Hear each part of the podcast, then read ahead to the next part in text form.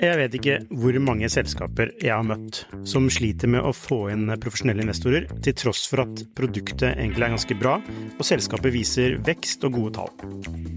Hvis det er én ting de proffe investorene er på utkikk etter, i tillegg til at du bygger et bra selskap, selvfølgelig, er hvordan du håndterer dine aksjonærer, eller ditt såkalte captable, som det heter på startupsk. Et ødelagt captable setter rett og slett en stopper for selskapsutvikling.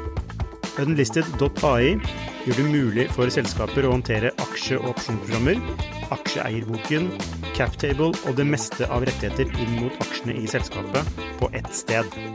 Prøv unlisted.ai sin gratisversjon i dag.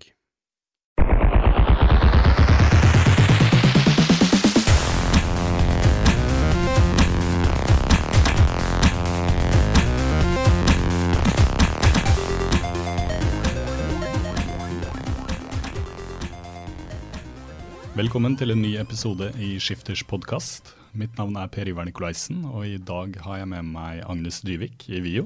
Velkommen til oss. Tusen takk. Du, eh, Dette spørsmålet pleier vi å stille alle som kommer hit. Eh, hva er egentlig det du holder på med? Hva er VIO? Hva er VIO? VIO er en digital plattform eh, som tilgjengeliggjør artikler fra magasiner og aviser som du ellers bare finner på print eller bak betalingsmur. Så du kan gå inn på Vio, få 30 dager gratis, og så betaler du etter det 99 kroner i måneden for å lese alle disse artiklene, som vi sorterer for deg på kategorier. Så du kan gå inn og velge interesser du er interessert i, eller følge forskjellige magasiner og aviser, så får du alt i din personlige feed. Når Lucas pleier å skrive saker om det, så kaller han det Netflix for magasiner, men da, da, vet jeg at dere reagerer litt, for det er ikke helt Netflix for magasiner, det er noe litt annet. Ja, det er noe litt annet. Eh, grunnen til at vi gikk vekk fra det, var bare fordi da eh, setter du en viss forventning i folks hode, om, og Netflix er jo egentlig litt annerledes i form av at de bare tilgjengeliggjør video. Eh, mens vi endrer jo faktisk eh, på noe som har vært print, og gjør det digitalt. da. Eh, pluss at det å lese journalistikk er jo litt annerledes enn å konsumere et TV-show.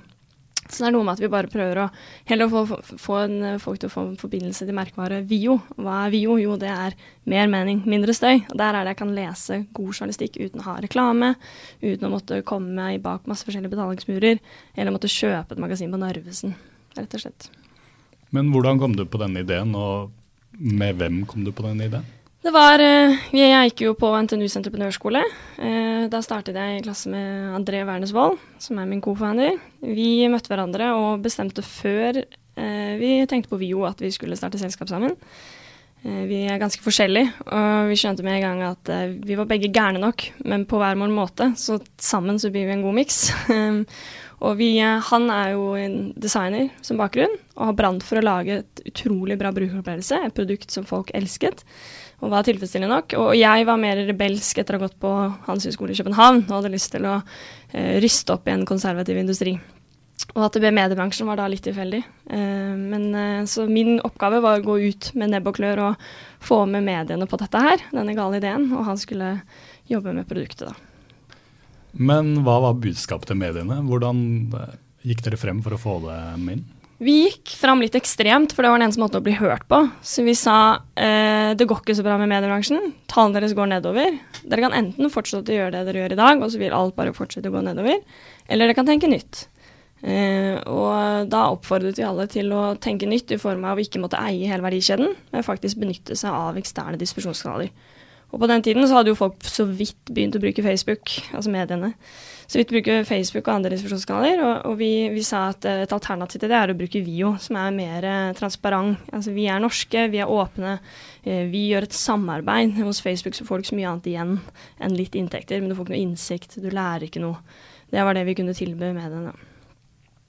Men hvordan er det å møte disse mediene? Det, jeg har hatt litt med dem å gjøre selv også, disse toppsjefene i mediene. De er ikke enkle folk.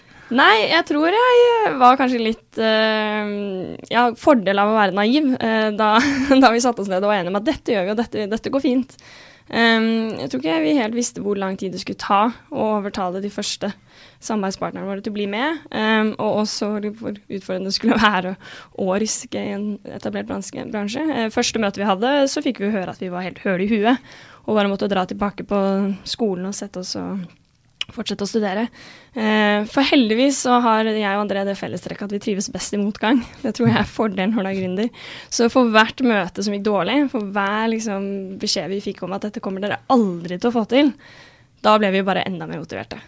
Ble det liksom fandenivoldsk uh, inni ja, deg? litt sånn å ja, ok, så du tror du ikke kan klare det, ja. Da skal jeg bevise jeg har veldig konkurranseinstinkt. og det, det trigget meg veldig av de møtene jeg hadde med de konservative sjefene som sa at dette kommer du ikke til å få til. Da tenkte jeg bare jeg skal bevise at det kan vi. Men hva sa du til dem? Hvorfor skal vi jo lykkes? Vi jo lykkes eh, rett og slett fordi vi faktisk har forbrukerne eh, som ståsted. Vi har hele tiden, vi har ikke gått inn med noe sånn vi skal redde mediebransjen. Altså, mediebransjen redder jo seg selv ved å innovere, som alle andre bransjer. Vi skal heller ta vare på alle de forbrukerne der ute som ikke har en god mediehverdag. De som opplever det som veldig vanskelig å ha kontroll over sin egen mediehverdag, rett og slett. Da. Hvor er det jeg kan lese ting? Eh, de føler at det er altfor stort mellomrom mellom journalistene og konsumentene. Vi prøver rett og slett å dekke det, da. Og få, få tettere forhold mellom de som skriver godt om noe du er interessert i, og deg som er interessert i det. Um, og Derfor tror jeg vi kommer til å lykkes, fordi da har man mer den rette holdningen enn dessverre, og full forståelse for mediehusene, som mer er opptatt av bunnlinjen og tenker mer, eh, mer som hvordan er det vi kan dekke alle disse dyre printkostnadene. Uh, vi har ikke den bekymringen. Vi kan bare sette forbrukerne i fokus. Men konkurranseinstinkt, eh, vi kan jo komme tilbake til eh, hvordan det har slått ut når det gjelder Vio ja. eh, litt senere. Men du er jo også en eh, fremragende hundekjører, har jeg skjønt? ja, jeg liker i hvert fall å skryte på meg at jeg er fremragende. Det er kanskje å dra i litt, men eh, jeg har vært hundekjører, det stemmer. Er det med slede og grønlandshunder og huskies og hele eh, pakka, eller hvordan er det? Ja, altså jeg, jeg bodde ikke på Finnmarksvidda, for å si det sånn. Jeg var med i Bærum hundekjørerklubb. det var veldig trygt og godt. Jeg vokste opp med en familie hvor alle var allergiske mot hunder. og jeg googlet hvordan kan du drive med hund utendørs. Da kom hundekjøring opp. Eh, takk Google AdWords for det. Um, så jeg meldte meg inn i Bærum hundekjørerklubb, som jeg også fant på Google. Foreldrene mine skjønte ingenting, men jeg sa vi bare dekker til bagasjerommet med plastikk, sånn at de kunne kjøre bilen uten å bli allergiske. Ja. Og så kjørte vi rundt i hele nabolaget, og så hadde jeg ringt rundt naboene og så spurte om jeg kunne låne hundene deres. Og så stappet jeg alle disse nabohundene, som primært var settere, i og med at jeg vokste på Ullern. Og så stappet jeg bilen full av settere og kjørte opp til Solhøgda og møtte opp der. Og møtte bare den gjengen med barske karer og, og kule ungdom eh, som, som, hadde egne husker og hundegårder og, og bodde i skogen. Og de så jo veldig rart på den plastikkbilen med full av settere. Så jeg ble uglesett i starten, men de skjønte at jeg var inne på noe. For jeg fikk faktisk eh, dette lille spannet mitt til å gå, da. Og etter hvert så fikk jeg så mye tiltro fra bransjen, eller bransjen, gamle vane, um, av hundekjørerne. Så jeg fikk låne, uh, låne deres husker etter hvert, da. Hva er det med hundekjøring som, uh, som tiltrekker deg? Jeg er jo litt over middels interessert i hund. Um, jeg er veldig interessert i uh, atferd og, og både alt det mentale som foregår. Og for meg har det vært lettere å kommunisere med dyr enn med mennesker. Jeg vet ikke hva det sier om meg. Men, så det å prøve å komme inn i hodet på en hund, det syns jeg er gøy. Eh, og det å drive med uh, å connecte med en hund og få de til å, at, liksom at, man leser hverandre og er på the same page. Da. Så den mentale delen, fordi i hundekjøring så er det ikke bare rå fysisk kraft. Det er uh, liksom verdensmesterskap i hundestell, rett og slett, hvis du skal bli best hundekjører. Altså Hvis du kjører Finnmarksløpet f.eks., det lengste i nordlige sleduløpet, så er det de som vinner, er de som tar best bare på hundene, og som klarer best å kommunisere med hundene. Og Det er det jeg syns er gøy med hundekjøring. At det ikke bare er å F.eks. på ski så er det bare å gå fortest på ski, og din egen mentale.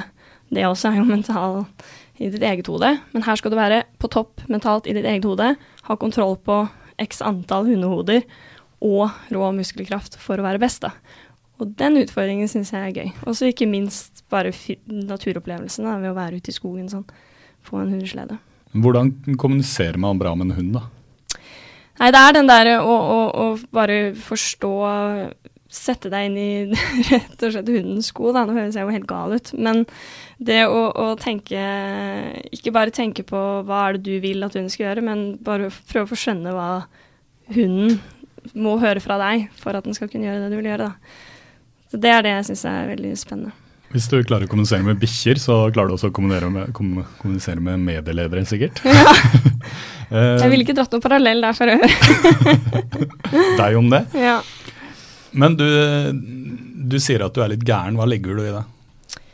Uh, nei, jeg, vet ikke hvor gæren jeg egentlig er, men eh, at jeg bare kanskje ikke er så opptatt av å være som alle andre. Når andre skal på fest i helgen, så sier jeg at jeg drar ut i skogen med noen husker. Eh, at jeg har vært med på villmarksleir i vinterferien istedenfor å dra til Marbella. Um, og så slede med 30 husker innover vidda. At jeg har liksom gjort sånne ting. Uh, at jeg har Ja, det liksom er litt typisk at jeg gjør ikke så helt som alle andre. Du har knekt ryggen også, har jeg skjønt? Mm, ja. Hvordan skjedde det? ja, det var på den villmarksleiren. Så da var det mest gutter med, selvfølgelig. Og jeg skulle ikke framstå som noe mindre tøff og kul enn dem. Så da vi var langt inne på vidda, så skulle vi holde varmen, da, for det var 30 minus. Så vi skulle ta, ta på langrennsski og lage hopp. Og jeg tenkte at uh, her skal ikke jeg være noe dårligere og hoppe noe kortere enn noen andre. Så jeg gikk veldig langt opp i den bakken for å ta sats, da. Og alle skjønte jo før jeg hadde nådd hoppkanten at dette kommer til å gå galt. da. Så jeg knakk jo ryggen på sånn tre forskjellige steder. Så- Men var det flaks at det gikk bra? Sånn? Ja, jeg var lam i starten og ble slått pusten ut av, så det var litt alvorlig. Så det er bra, det er flaks at det gikk bra, ja. Det har du rett i. Hvor lenge var du lam, da? Nei, jeg var bare lam til jeg kom på sykehuset, og etter hvert klarte å begynne å bevege fingre, og sånn sakte, men sikkert fikk jeg tilbake følelsene i kroppen, da. Og så var de redde jeg hadde brukket nakken en stund. Det hadde, jo, det hadde jeg jo heldigvis ikke. Så det var det. Det blir ganske mye mindre komplisert når du ikke har brukket nakken. Hva tenkte du da når du kjente at du ikke hadde følelse i fingrene? Da tenkte jeg sånn, å nei, nå må jeg bli sånn handikap-hundekjører som sitter i sleden og blir trukket av en eller annen hund resten av livet. Det var det eneste jeg tenkte der og da. Allikevel litt optimistisk, da. Du var Ja, ja. løsning, løsningsorientert iallfall. Ja, ja. Ja. Mhm. Hva er ditt store mål, eh, sånn bortsett fra lykkes med vie? Bortsett fra lykkes så liker jeg å få tro at jeg har den lille hundekjøreren inni meg fortsatt. da. Så jeg har en drøm om å en gang vinne Finnmarksløpet, um, som er 600 km langt. Og går over uh, rundt ti dager. Uh, med 16 husker på kryss og tvers av Finnmarksvidda. Det er liksom mitt ultimate mål i livet, da. Men om jeg får til det, det spørs. Men er det mulig å få til uh, den type ting med å være gründer samtidig? Nei, så dette er jo sånn jeg vil gjøre senere i livet, rett og slett. da. Jeg ser for meg at jeg forhåpentligvis har gründet flere suksess suksessfulle selskaper, og så skal jeg eh, ta meg noen år fri fra det, for så å, å kunne bare fokusere. For du må forberede deg mange år for å kunne, kunne vinne det løpet. Skal bli landets første hundekjørende venture-investor. Ja, Det hadde vært veldig kult. Ja. Men tilbake til Vio. Ja. Eh, hvordan går det nå, da? Antall brukere og osv.? Ja, det går veldig bra. Eh, vi, er, eh, vi har drevet mye med testing i det siste. Vi lanserte jo på slutten av fjoråret eh, uten å ha noen plan. Litt sånn typisk gründerstil. Vi å bare nå får vi produktet i hvert fall ut, uten å planlegge for mye. For å bare først sjekke om det var noe betalingsvilje i det hele tatt. Det var deilig å få bekreftet etter noen år med arbeid at når ikke bare familier og venner la inn kredittkortet, så var vi liksom Da vet vi at vi er inne på noe. Um, og så har vi mye, drevet mye med testing siden det, for å finne ut hvordan er det vi egentlig skal distribuere det. Altså Personlig har jeg tatt litt lett på det med salg og markedsføring. Jeg, etter å ha gått på NTNU, hvor produktutvikling sto i fokus, Um, så har jeg på en måte tenkt mest på at det viktigste er å ha den rette partneren og det rette produktet, og hatt selv lite kunnskap om salg og markedsføring. Så det skulle jeg nok tenkt på mye før, da, hvis jeg skulle gjort det igjen. Fordi det var måte litt, litt sent å først tenke på det etter at du har lansert produktet. Men eh, vi har i hvert fall nå eh, kommet godt i gang da, og lært masse. Så nå vet vi hvordan vi skal skaffe brukere. Vi vet hvem de er og alt. Så nå skal vi gjennomføre en finansieringsrunde nå for å virkelig kunne gå bredt ut. da. For det er ikke så mange som har hørt om Vio fordi vi ikke har vært så veldig synlige bortsett fra i gründermiljøet. da. Mm. Bredt ut. eh, De fem millionene skal da gå til eh, posters på stuer og andre analoge ting? Ja, nei, altså det, var, det er bare eksperimenter um, for å få litt synlighet. Men primært så har vi bare sittet og regnet på Facebook. Hva, hvor langt ned kan vi få Coca, da, altså Cost of Customer Acquisition. Og, og liksom regnet oss fram til hvis vi putter x antall penger inn i markedsføring, hvor mye får vi igjen i form av salg, da. Så det er rett og slett det vi har sittet og fintrimmet på for å finne ut hvordan vi kan bruke de pengene best mulig. Men Er det via sosiale medier at dere henter brukerne? Ja, vi har prøvd det er det vi har brukt det siste tiden på. Prøvd veldig mye forskjellig. Men Facebook ender jo opp med at det er, vår, eh, det er der vi henter våre brukere. Og ved å publisere innholdet vårt direkte ut på Facebook. Mm. Og konverterer det bra til, eh, til e-postlistene f.eks., eller Ja. nyhetsbrevet? Ja, det konverterer veldig bra. Eh, og det er jo en av de tiltakene som vi gjør for å beholde brukere som først har begynt å bruke Vio, er jo at man får en leseliste, enten en gang i uken eller hver dag. I tillegg til at vi nå også har fått så vidt begynt med å teste push notifications og alt dette, da, for å teste. Fordi vår største konkurrent her er jo tid, ikke, ikke så mye annet egentlig. Folk må sette av tid i hverdagen til å lese godt lesestoff, da. Gode kvalitetsartikler. Um, og da skal det også endre folks vanemønster. Um, for det er eh, selvfølgelig Når det er et helt nytt produkt på markedet, så er det lett for folk å glemme at åh, nå burde jeg jo egentlig lese Movio. Vio. Så vi må få folk til å tenke den tanken. Altså, jeg burde jo lese den boken 'Hooked', som alle snakker om. Vi må rett og slett få folk til å tenke med en gang det er en viss situasjon. Nå skal jeg gå inn og lese på Bio. Så, så liksom, notifications og e-mail og alt dette er det vi jobber med for å hus liksom, minne folk på det. Må bruke Bio. Ja, for Jeg kjenner meg jo litt igjen i det du sier nå. Det er jo en strøm av informasjon, og så har jeg et x antall ting jeg skal gjøre i løpet av dagen. Nå er, er jo også jeg gründer, da, så jeg har kanskje litt mer å gjøre enn gjennomsnittet, sånn som du også har. Eh, og så får jeg en uh, mail fra dere, og så ser jeg på den, og så Ja, her var det noe interessant, men så glipper den ut, og så forsvinner den igjen. Hvordan skal du få meg på kroken i den situasjonen der? Ja, for det som Én ting er at da, da sender vi ut e- e-posten på feil tidspunkt. Vi eksperimenterer jo med forskjellige tidspunkter vi sender den ut på nettopp så at den, den skal treffe deg når du akkurat har tid nok til å også trykke på artikkelen og lese den.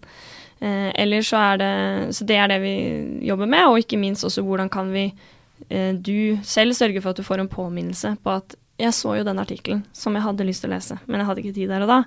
Og så må du eh, på en eller annen måte da kunne minne deg selv på når det passer at nå har du tid til å lese den artikkelen. Og det er der det vi jobber selvfølgelig da med analytics sant, for å finne ut av brukermønsteret til folk, og når er det de, når på dagen passer det best å lese, og er vi et produkt som du leser når du er på farten, når du f.eks. er på vei til jobb, eller er det mer på søndag ettermiddag når du ligger og slapper av. Så alt dette driver vi fortsatt og tester og lærer om folks vaner, da, og lesevaner. Tenker dere på enkeltindividnivå, at dere finner ut når jeg, akkurat jeg, Nei. Altså, nei, da tror jeg man bryter mye personvernlover etc. hvis man skal gå inn og analysere så. Det er mer for å se generelle trender, da. At vi ser når er det, det er mest trafikk på Vio, og så sammenligner man med andre steder. Um, vi har bl.a. funnet ut at det er veldig mange som har lyst til å lese Vio på vei til jobb, men at det ofte er vanskelig når du står f.eks. som Silje Tønne på T-banen, eller du er på sykkel eller sånne ting. Så det vi gleder oss veldig til å jobbe med og, eh, Nå er jo videreutvikle sånn at du f.eks. også kan høre på at vi har høytopplesning av artikler, og jobbe med den delen. Altså når du digitaliserer dem ytterligere. Ikke bare gjør du print om til en responsiv artikkel, men at du faktisk også kan trykke på den for å få den opplest. Og En sånn robotstemme der? eller? ja, så det er morsomt. Vi har liksom testet det med robotstemmer, og på engelsk fungerer det ganske bra. Eh, faktisk. Personlig syns jeg det er tilfredsstillende nok, men på norsk blir jo det en utfordring. Så jeg lurer på om vi i starten også vil ha mer norsk enn engelsk innhold, og gjøre det litt manuelt, da. På lang sikt så vil det være primært mest internasjonalt innhold. Mm. Men det er noe av det som er gøy da med å jobbe med, at da, og da øker også betalingsviljen til folk veldig. Fordi å, for jeg, jeg selv personlig elsker å høre på podkast og musikk på vei til jobb, framfor å sitte på mobilen og lese. Så det å da kunne få trykket play på den artikkelen du dagen før da fikk på mail fra Vio og tenkte at den har jeg ikke tid til å lese nå, så plutselig så får du en notification om at nå kan du høre på den på de syv minuttene det tar deg å gå til jobb. da. Men er det dere som skal lese den inn til å begynne med, de, de artiklene på norsk? Eller hvordan kommer det Nei, vi har gjort noen tester på det. Vi har prøvd å lese den selv. Da fikk vi litt kritikk, for vi har ikke de beste stemmene. Eh, så vi, vi har gjort noen eksperimenter med noen som på en måte har eh, Som lever av å lese inn ting. Som har gode stemmer og har god erfaring med det. da. Eh, og det er jo det å gjøre det liksom kostnadsmessig, at det gir mening i starten når man gjør det manuelt, da, som blir en utfordring. Er det det, litt av dette er de pengene også skal gå til den Ja. orden som dere henter inn nå? Ja, det er jo det. Vi har ønsker jo å inngå samarbeid med forskjellige tekniske strategiske partnere for å kunne videreutvikle VIO. Nå er, det, nå er det fortsatt egentlig en MVP, i form av at ja, vi klarte å samle artiklene på ett sted. Eh, folk betaler for å lese det, folk leser det. Um, det var bare level one. Nå skal vi gå videre til å videreutvikle hvordan kan vi gjøre plattformen smartere, altså bruke machine learning og alt dette, og da også bruke det eventuelt til å lese opp de engelske artiklene og virkelig jobbe videre. Det er jo det vi syns er gøy. Hvordan er det vi kan gjøre journalistikken enda mer digital, enda mer tilgjengelig og bedre for brukerne, da. Fordi eh, nå utvikler teknologien seg så raskt at folk får helt nye måter å konsumere på. Og da må jo journalistikken henge etter. Den har jo hengt bak ganske lenge nå. Men maskinlæring, hvordan kommer det inn i bildet? Det, det blir jo form av å gjøre plattformen smart, da. Og da er det interessant å vite skal vi bli Vi vil jo ikke at uh, Vio skal bli som et sånt ekkokammer som man opplever i Facebook i dag, hvor det er helt tydelig at Facebook legger merke til alt du reagerer på på Facebook, og bare gir deg mer av det du liker. Det er jo litt farlig. Jeg mener at det er det som er hovedgrunnen til at så mange nordmenn ikke trodde Trump kom til å vinne valget. Fordi alle hadde en ekkokamera og en Facebook-feed hvor det bare var for Hillary. Uh, og vi fikk ikke med oss noe av det som ble skrevet om, om hvor populær han egentlig var. Um, så, så det, det, må man jo absolutt unngå. da. Så Vi vil ikke ha en plattform hvor du bare vi tracker alt det du gjør, og så får du mer av det. Vi må jo utfordre leseren. Og det er det jeg syns blir skikkelig gøy, og det er det jeg gleder meg til å jobbe med. Hvordan er det vi kan bruke teknologien til å utfordre leserne på en smart måte, til å lese mer, og til å liksom få litt mer perspektiv i form av å bevege seg litt utenfor det du typisk leser, og det du tror du vil lese lese. Men det er jo så mye mer. Altså, vi må jo kunne overraske. Litt sånn som Discover i Spotify, da, hvor du går inn og plutselig får en helt ny musikkopplevelse. Fordi Spotify faktisk har lagd en spilleliste til deg, basert på det du liker, men som også utfordrer deg litt. da. Og Det gleder jeg meg veldig til å jobbe med. Men Tenker du at eh, de norske mediene i dag eh, overrasker for lite? At de følger for mye trending topics ja. på Twitter og Facebook? Dessverre så er mediene i dag veldig opptatt av å tjene penger. Det er de jo avhengig av for å overleve. Så, sånn sett, så når man går inn i sånn survival-modus, så er det vanskelig å, å, på en gå vekk fra det som er trygt og godt. Da. Og det trygge og gode er jo å gi folk det de vil ha. Eh, og lage, og ikke utfordre, men å heller mate på og, og lage saker primært for å tjene penger. Da. Uh, jeg vil lese mer om hva, hva, som foregår i verden, egentlig. Altså, hva er det som skjer, ikke bare disse store tingene som Ja, nå har vi hatt presidentvalg i USA og brexit, og jeg føler at det er de tingene som går igjen i mediene, men det er så mye mer som foregår. Altså, hvordan, hvordan er egentlig status i de forskjellige landene i verden? Altså, tilgjengeliggjøre mer av, av alt det som skjer, som ikke er det måte, hovedmassen er opptatt av, da. De vet ikke så mye om polsk politikk, for eller for så vidt også tysk politikk, vet jeg. Ja, ja, og jeg vet at jeg kan finne eh, innhold om det. Det finnes jo, det er alltid noen som skriver om noe. Det finnes jo der ute, men det er ikke det massemediene er opptatt av. Det er ikke det som eh, ligger meg nærmest. da. Og det er det jeg håper at vi kan få til gjennom VIO, er at da vil alt være så tilgjengelig. At du ikke måtte gå hardt inn og gjøre research en hel søndag for å skulle finne innhold om polsk politikk, da. Men at skal, alt skulle kunne være veldig tilgjengelig. Men hva, hva, slags prioritering gjør dere når dere sender ut nyhetsbrevene deres? Nå gjør vi det ganske enkelt. Nå, nå, er det bare det nyeste innen det du følger. Du har jo selv personlig, altså du har en personlig vio fordi du selv har gått inn og følger visse kategorier og magasiner. Og Etter hvert skal du også kunne følge journalister osv. Og, så eh, og så får du da det nyeste innen det du følger eh, på mail fra oss. Så der har vi på en måte enkle algoritmer som bare Alt dette skjer jo automatisk i backen vår. Og det er der det, er der det blir spennende å, å, jobbe mer med det. da. Og også gjøre det mer aktuelt. Men med dere er jo også merkevare, ikke sant. Mm. Uh, VG har sin merkevare, Morgenbladet har sin merkevare, DN har sin merkevare. Og Skifter har vel også en merkevare. Ja, ja. Hvordan får dere med dere den eh, merkevaren inn i produktet deres? For det kan jo fort forsvinne litt og bare være Vio når det kommer, kommer ut der. Uh, nei, så Foreløpig så har vi de partnerne vi har i dag, har vært ganske fornøyd der. Uh, fordi vi snakker Vi er veldig opptatt av å ivareta merkevaren deres. En leser skal ikke ha lest en artikkel og så lure på hvor den kom fra. Um, for Man har på en måte to typer lesere. Du har de som går inn på Vio nettopp fordi de vil lese en artikkel fra type publikasjon. De har jo allerede, vet jo allerede hvor det kommer fra. Men så har du de som har gått inn og tilfeldigvis fått en artikkel i feeden sin om eh, design, fordi det er det de er interessert i. Da skal det ikke være tvil etter å ha lest artikkelen om hvor den kommer fra. Og til nå har vi fått veldig god respons både fra partnere og fra lesere om at ja, det kommer tydelig nok fram. da. Og vi ønsker å gjøre det enda mer eh, individuelt, eller at man tar med merkevaren enda mer inn i artikkelen etter hvert, da, ved å beholde fonter og, og litt av det visuelle uttrykket til merkevaren i artikkelen. Men Foreløpig har vi gjort det ganske generelt, men at det kommer tydelig fram logo og, og journalist og alt dette. da. Men Har dere noen sånn eh, silver bullet på hvordan uh, dere skal vekke oppmerksomheten? Fordi jeg føler at uh, i mediene så løper vi litt sånn i flokk. ikke sant? Mm. Akkurat nå er det kanskje nyhetsbrev som vi merker at yeah. folk åpner. Og så har det vært Facebook, selvfølgelig, men der må man bruke penger for å mm. komme gjennom feeden ofte.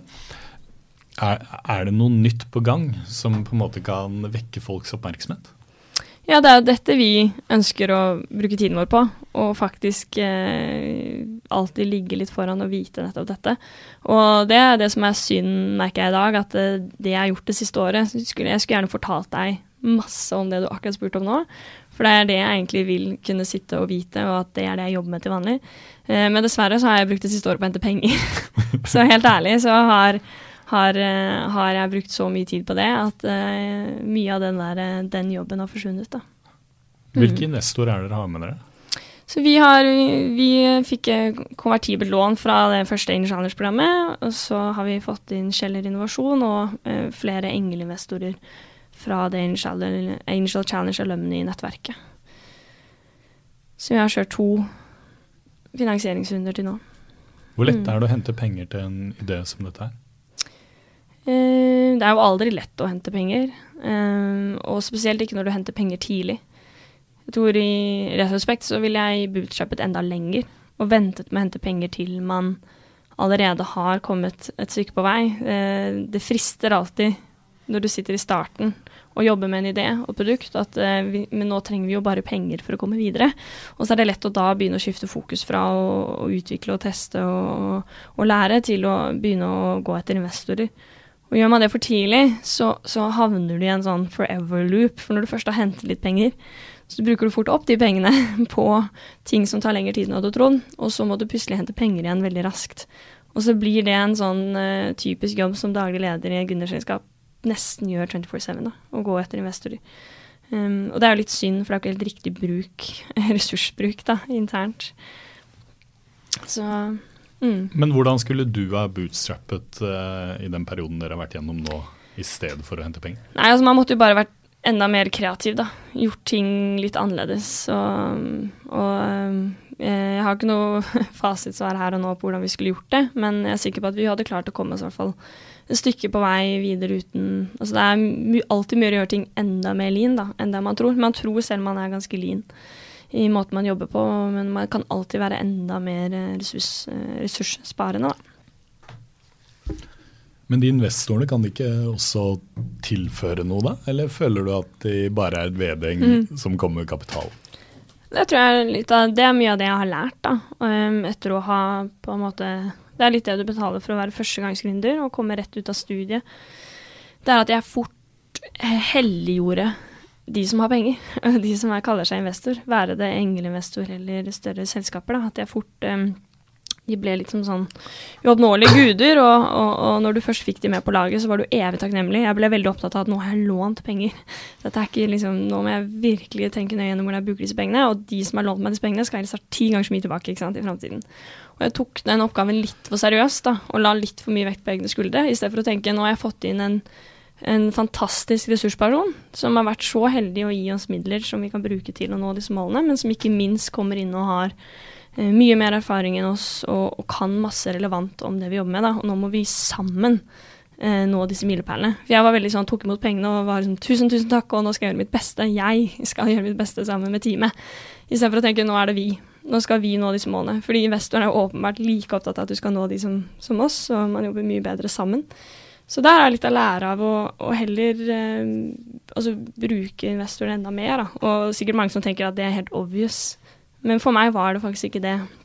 Jeg vet ikke hvorfor ikke det gikk opp for meg før nå, men, men eh, jeg tror det er noe med at måte, jeg alltid bare Det er litt sånn startverden oppleves, da, at investorene er eh, de sitter på toppen og bestemmer litt, og gründerne løper rundt og trygler om penger. Det er litt den illusjonen jeg hadde før jeg selv entret gründerverden, som, som Jeg vet ikke hvorfor den illusjonen Den tror jeg kommer av generelt bare hvordan man opplever sett en type gründerekosystem utenfra. Så det, har, det føler jeg at der har man litt en jobb å gjøre, da. For det kan være flere enn meg som har sittet med det mindsettet. Det er jo ikke helt heldig. Så man må, må endre litt den holdningen og det der skjeve forholdet mellom investor og gründer. Tenke mer at det skal være balanse, og at man sammen, sammen skal jobbe mot målene. Men det er jo et slags hierarki der. da. Det er, mm. det er snakk om makt. Det er jo ja. den som sitter på pengesekken som har makten, og det er jo ikke da gründeren alene og opp til gründeren alene å endre det der. Eh, Absolutt ikke. Er, alle har en rolle der, da, i hele systemet. Men det er litt sånn umodenhet eh, blant norske investorer også, fordi de er jo det er en ganske sånn fersk greie, det å investere i tech-investorer. Det, det, er jo ikke noe, man, uh, noe veldig mange her i landet har holdt på med. Ja, det tror jeg du har litt rett i. at det, det finnes jo, Jeg har heldigvis truffet utrolig mange bra tech-investorer, men det er alltid noen der ute som går rundt og kanskje er litt høy på pæra og har litt den gammeldagse holdningen om at nå er jeg helt sjef og cowboy fordi jeg har penger og, og alle vil ha pengene mine, og legger mer vekt på det. Men, eh, så det er selvfølgelig noen sånne der ute.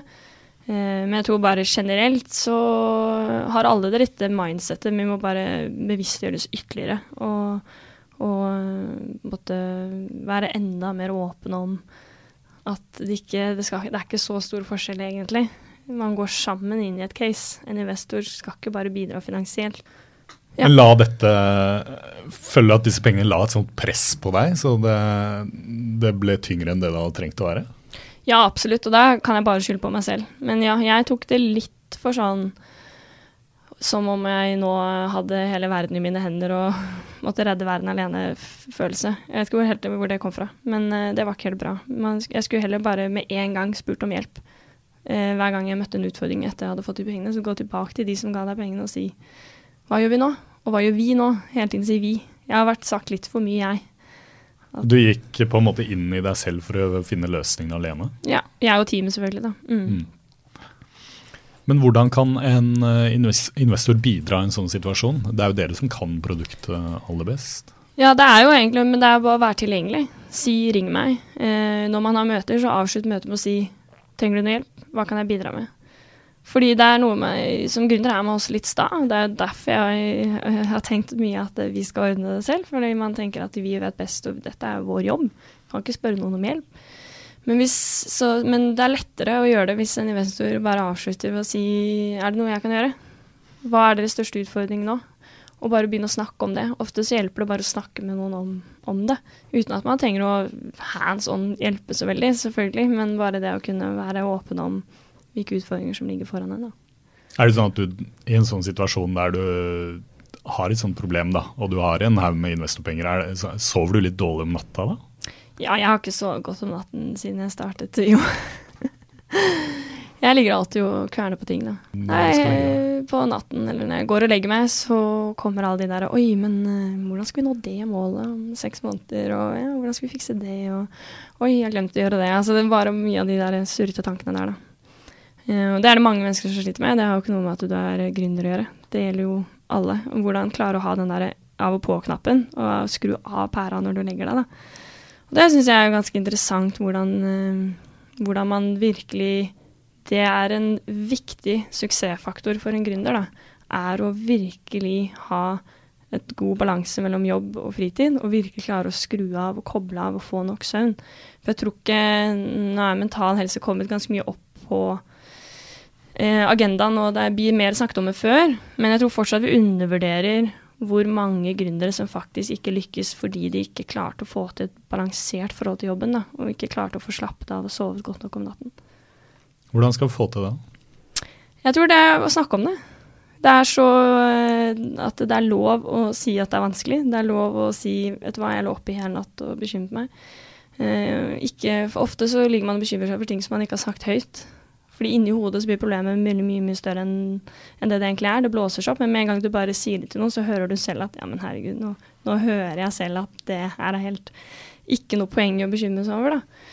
Så heller det å liksom At man må være mer ærlig hverandre. At i, hvis Oslo skal få et uh, gründerekosystem som fungerer godt, så må vi også ha med det. Hvor viktig det er at vi tar vare på hverandre følge med på de rundt deg. Se om det står en stakkars founder og skjelver på et, et, event. Gå bort og spør hvordan det går det. Og at det da er greit å åpne seg og si vet du hva, jeg har det vanskelig, jeg sov ikke hele natt, jeg har disse utfordringene. Altså at vi er litt flinkere til å se hverandre da, og ta vare på hverandre. Ikke bare går sånn med albuene og meg, meg, meg, og nå skal jeg og startupen få penger fra de og de, og ikke ser de rundt oss, da. Vi må jo sammen gjøre hverandre gode, tenker jeg.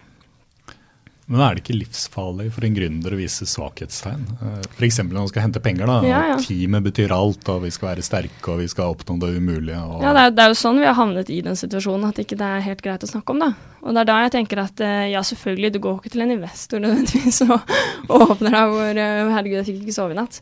Men, men, det er viktig å kunne åpne seg til andre gründere. Til støtteapparater. Her har jo de som driver akseleratorer, inkubatorer og coworking-steder et ansvar følg med på de som Hvis det kommer en person inn som du ser at han, ringene blir bare større og større, og du ser at personen åpenbart ikke har det bra, så liksom følg litt med. Bare spør åssen går det. Um, og så jeg sier ikke at du nødvendigvis skal gå til investor og si dette her, men og ikke minst også være åpne med investorer du allerede har. Hvis du, hvis du selv merker at det, eh, det er utfordrende, da.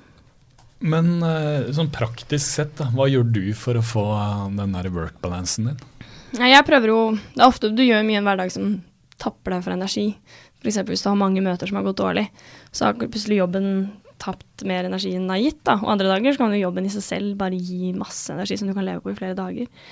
Men når du har hatt en sånn dag hvor du ikke har fått så mye energi, så er det det å finne ut av hva det jeg kan gjøre nå som gjør å fylle på tanken igjen. Uh, så for meg det er bare viktig sånn, Det her er jo det alle sier. Husk som gründer at du må ha noe å gjøre ved siden av. Uh, jeg er også heldig at jeg har to hunder som jeg går tur med i skogen. Og da klarer jeg å eh, etter hvert begynne å slappe av og koble av, og, og, bruker det veldig aktivt som en eh, Ja, noen ganger så må jeg rett og slett dra hjem fra jobb og gå en tur i skogen, og så komme tilbake på kontoret for å liksom få liksom roet litt ned, da. Mm. Du ble jo på en måte tvunget hjem da, av de hundene. Mm. For de kan, jo ikke, de kan jo ikke være alene hjemme. hvis ikke i 14 timer. At de gjør som hunder flest. Ja. Eh, gjør fra seg her og der hvis ja. de er for lenge inne. Ja. Men de andre gründerne som har en hobby som ikke er levende, på og vis, de går kanskje bare rundt og er, har dårlig samvittighet fordi de ikke får pleid hobby og venner mm. osv. Ja, nei, det er viktig å sette av tid til det. Og så er det ikke minst viktig å, å, bare i hvert fall ha noen å snakke med. Da. For meg hjelper det alltid veldig å bare kunne si, som jeg sa i sted, da, hvis du alle de tankene du går og grubler og har inni hodet, med en gang du får sagt det høyt til noen, så er mye løst bare ved å si det. Det er ikke det at den personen skal gi deg noe råd eller løse det for deg, men bare det at du har fått sagt det høyt, hjelper veldig, da. Så det er det jeg mener med at det er så viktig å ta vare på hverandre når vi er uh, founders og vi møter hverandre på alle disse eventene og sånn. Um, det er ikke alle founders som har et så stort nettverk rundt seg, nettopp fordi man jobber litt for mye og ikke har så mye nær kontakt med, med nødvendigvis venner og familie. Og hvis man ikke har det, så er det i hvert fall viktig at man kan gå til en annen en annen founder, da, og bare ventilere litt. Jeg tror med en gang man alle får ventilert litt, så går det mye, mye bedre. Og man må ha flere eh, steder og, og, muligheter hvor det er helt OK. Men eh, du går til en annen founder, men å, men å gå til teamet ditt, det, det, er jo kanskje ikke særlig smart med tanke på smitteeffekten ditt, Nei. Litt dårlig humør kan ha på de? Ja, man må jo tenke litt sånn man er som et fotballag og ikke at hvis kapteinen plutselig har en dårlig dag og sier det til alle de andre, så har du plutselig ødelagt litt for hele gjengen. La oss tape denne kampen, ja. faktisk. Ja, ikke sant. Så, så selvfølgelig, man, man, skal ikke være helt gameface, og man må være åpen og ærlig med teamet òg. Og herregud, vi er da alle mennesker, og alle kan ha en dårlig dag. Men det er jo ofte en viktig jobb man har som, som founder, er jo å motivere eget team, da. Så man skal selvfølgelig være åpen om hvilke utfordringer man har. Eh, og, og, forklare at uh, ting er ikke rosenrett, og dette er det vi har å stri med. Men hele tiden ha positiv mindset overfor dem, og gå heller til en annen founder og, og si at du har en skikkelig, skikkelig dårlig dag, og igjen inn og si det til teamet, så det smitter over på resten. Grine litt? Mm. Finne en prest eller en psykolog? Eller ja, finn en eller annen og bare gråte litt. Mm. Eller moren sin. Nei, moren ja. sin er kanskje ikke så smart, for de blir ofte bekymra. Ja, nei, det blir bare vondt verre. Dere har jo ambisjoner om å lykkes uh, internasjonalt. Jeg, dere har vært på flere turer uh, til USA mm. uh, siden, siden, oppstarten. Hvordan, hvordan, går dere frem for å få til det? For dere har den norske satsingen parallelt mm. med et internasjonalt blikk. Ja. Vi gjør det ganske sånn systematisk nå, ved at nå er mesteparten av innholdet vårt norsk. Derav er også plattformen norsk. Um, og vi jobber nå med å hente inn internasjonalt innhold i første omgang for å ta det da. Så da gjør vi jo innsalg mot internasjonale medier, hvor vi sier her har du en gratis distribusjonskanal til norske folk. Og um, etter hvert som vi øker da uh, mengden av internasjonalt innhold, så gjør vi jo bare om plattformen til engelsk. Og så kan vi også begynne å distribuere selve plattformen til forbrukere i andre land, da. Så uh, vårt hovedmål nå er å ta Norden og, og England til å begynne med, ikke hoppe rett til USA. USA er et stort og fristende marked, men der er også fallhøyden desto større. Er det noe du har oppdaget på de turene du har vært borti?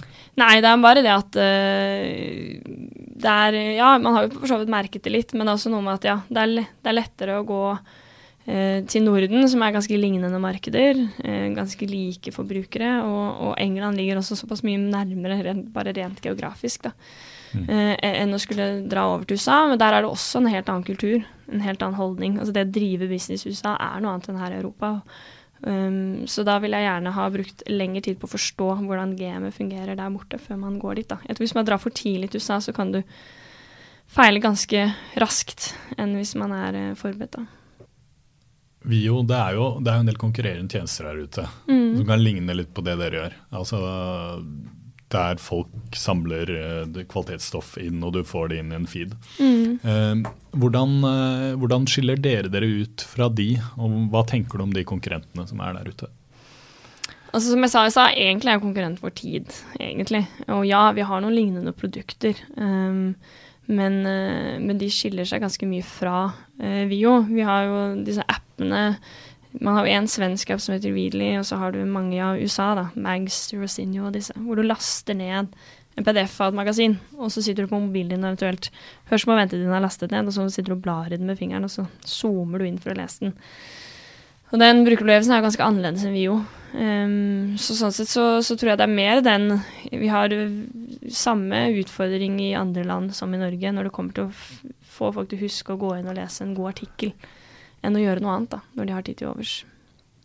Så du tenker at det er mange aktører der ute, men eh, deres, deres styrke er designet og, mm. og hvordan, det, hvordan, det, ser ut inne på tjenesten. ikke sant? Mm. Og at dere har fått disse avtalene med enkeltaktørene. Mm. mm. Eh, men hvordan skal dere få de avtalene med enkeltaktørene ute i verden? For det er en ganske arbeidskrevende prosess, det å sitte og forhandle sånne enkeltavtaler. Det kan man sikkert spørre mm. Daniel Eke i Spotify om. ja, nei, det er derfor vi, vi starter med Det er de som tar lang tid, det er de store altså mediehusene. Det er det som tar lang tid. Der er det byråkrati og det er advokater involvert når man skal inngå en avtale osv. Så, videre. så sånn som vi kommer til å vokse, er ved at vi tar eh, mindre uavhengige magasiner og mer nisjeinnhold i hvert land, og begynner med det. Og når du har nok av det, så kommer også disse store aktørene på banen etter hvert og skjønner at dette må vi være med på. For det har vi lykkes med her i Norge, um, så det skal vi også gjøre i de andre landene. Og det å inngå avtale med de er ganske mye mindre jobb. Fordi um, for, over halvparten av de har ikke engang en digital tilstedeværelse. Så de har rett og slett uh, gjennom VIO så har de muligheten til å være digitale. Og det gjør at de, de er vel så interessert i å inngå eh, samarbeid da, som oss. Så det er en ganske effektiv måte av å, å få med seg nye parter. Men hvordan har brukerveksten vært her i Norge? I antall brukere? Eh, I antall brukere? Nei, vi har jo Til nå har vi jo bare et par hundre som betaler for Vio.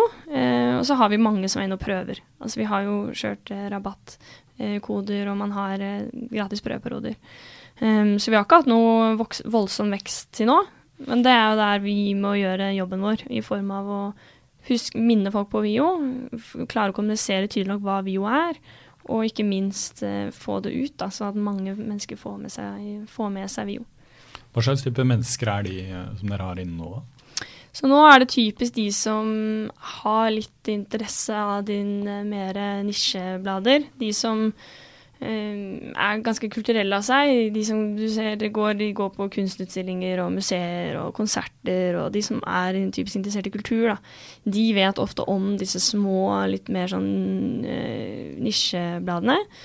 Og, og, når de, de, de markedsfører jo Vio sine kanaler, disse bladene. Så det er ofte sånn de får med seg Vio, og så blir de brukere hos oss, da.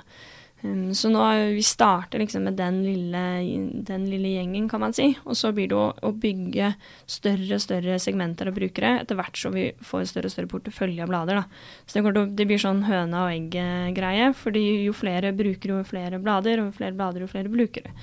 Så vi kommer til å jobbe litt sånn med å få f.eks. mer og mer innen økonomi. Så kan vi etter hvert begynne å targete alle de som jobber i næringslivet og som drømmer om å ha alt innen næringsliv på ett sted. Da. Og så får vi etter hvert mer og mer interiørblader, og så kan man selge da en interiørpakke til alle de der ute som driver og pusser opp. Så sånn er det vi kommer til å jobbe med å liksom bygge opp contentbaser for så å nå eh, type brukere, da. For det, Hvis det koster 99 kroner i måneden, så må man jo Det må jo være mer enn ett magasin som man mm. interesserer seg for der inne. Mm. Ja, Absolutt. Og det er, det er, litt av utfordringen vår nå, er fordi du må starte et sted. Og den type content vi har nå, har vi nettopp valgt for å tilfredsstille én viss type bruker.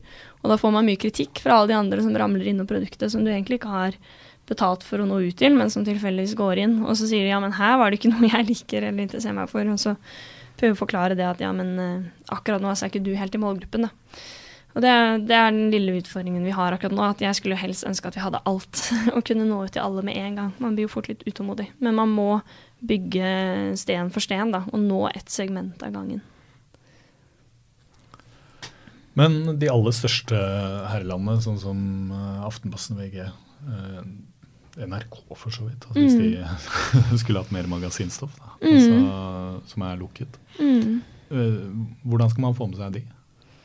Nei, jeg tror der er, må, der er tilbake til en høna og egget. Så fort vi har mange nok brukere, så blir det relevant for dem. For nå har vi gått for de mediene som har tro på VIO. De som ser oss, som skjønner at vi vet hva vi driver med i form av å gjøre journalistikken på forbrukernes previser. Tilgjengeliggjøre den på sånn som de vil ha den.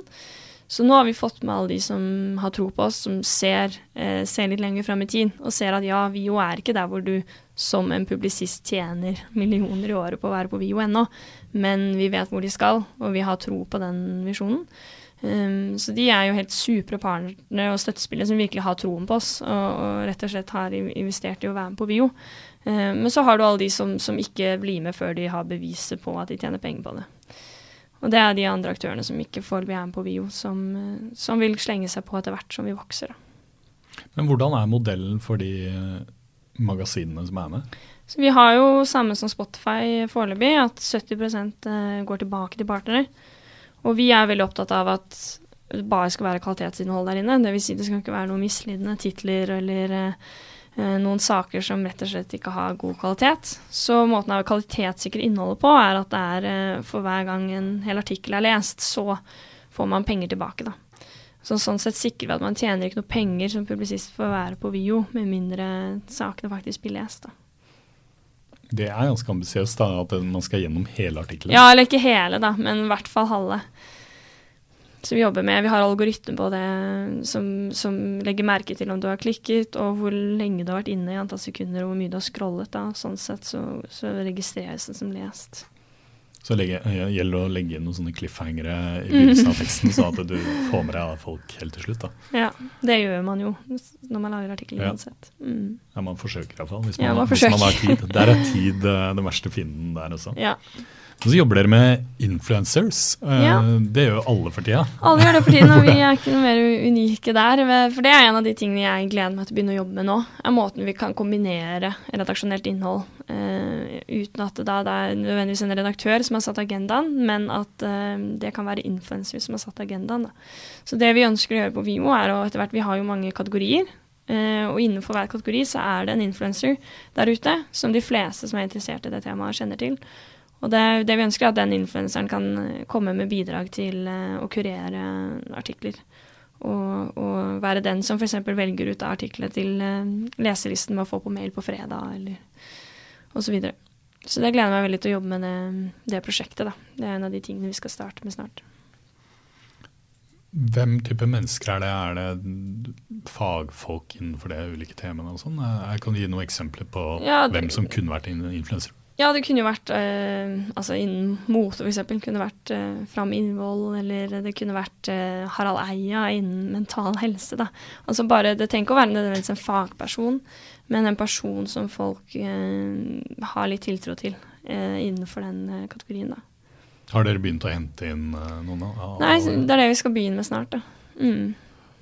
Hvordan skal dere gå frem for å få dem med? Det blir veldig spennende. Eh, det blir jo forhåpentligvis å få dem til å virkelig skjønne hva vi vil med VIO. da, Og være med på det.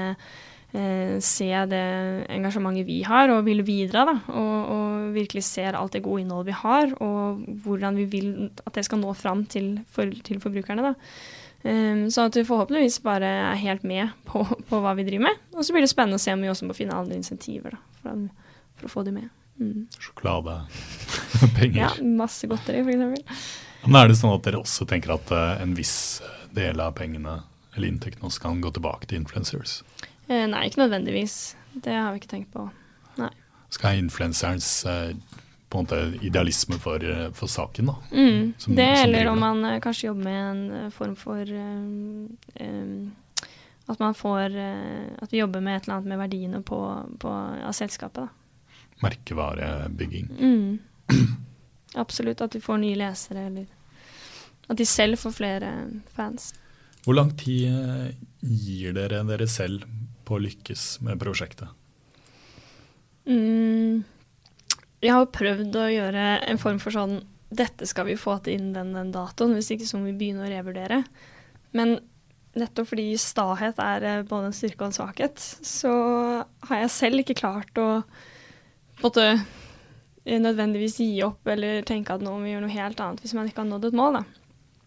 Så eh, det er alltid veldig spennende, syns jeg, den der hvorvidt man Når lønner det seg å være sta, og bare fortsette? til det funker. Og når er det det lønner seg å være mye flinkere til å raskt se at nei, nå må vi enten gjøre noe helt annet, eller kanskje til og med ikke gjøre det i det hele tatt.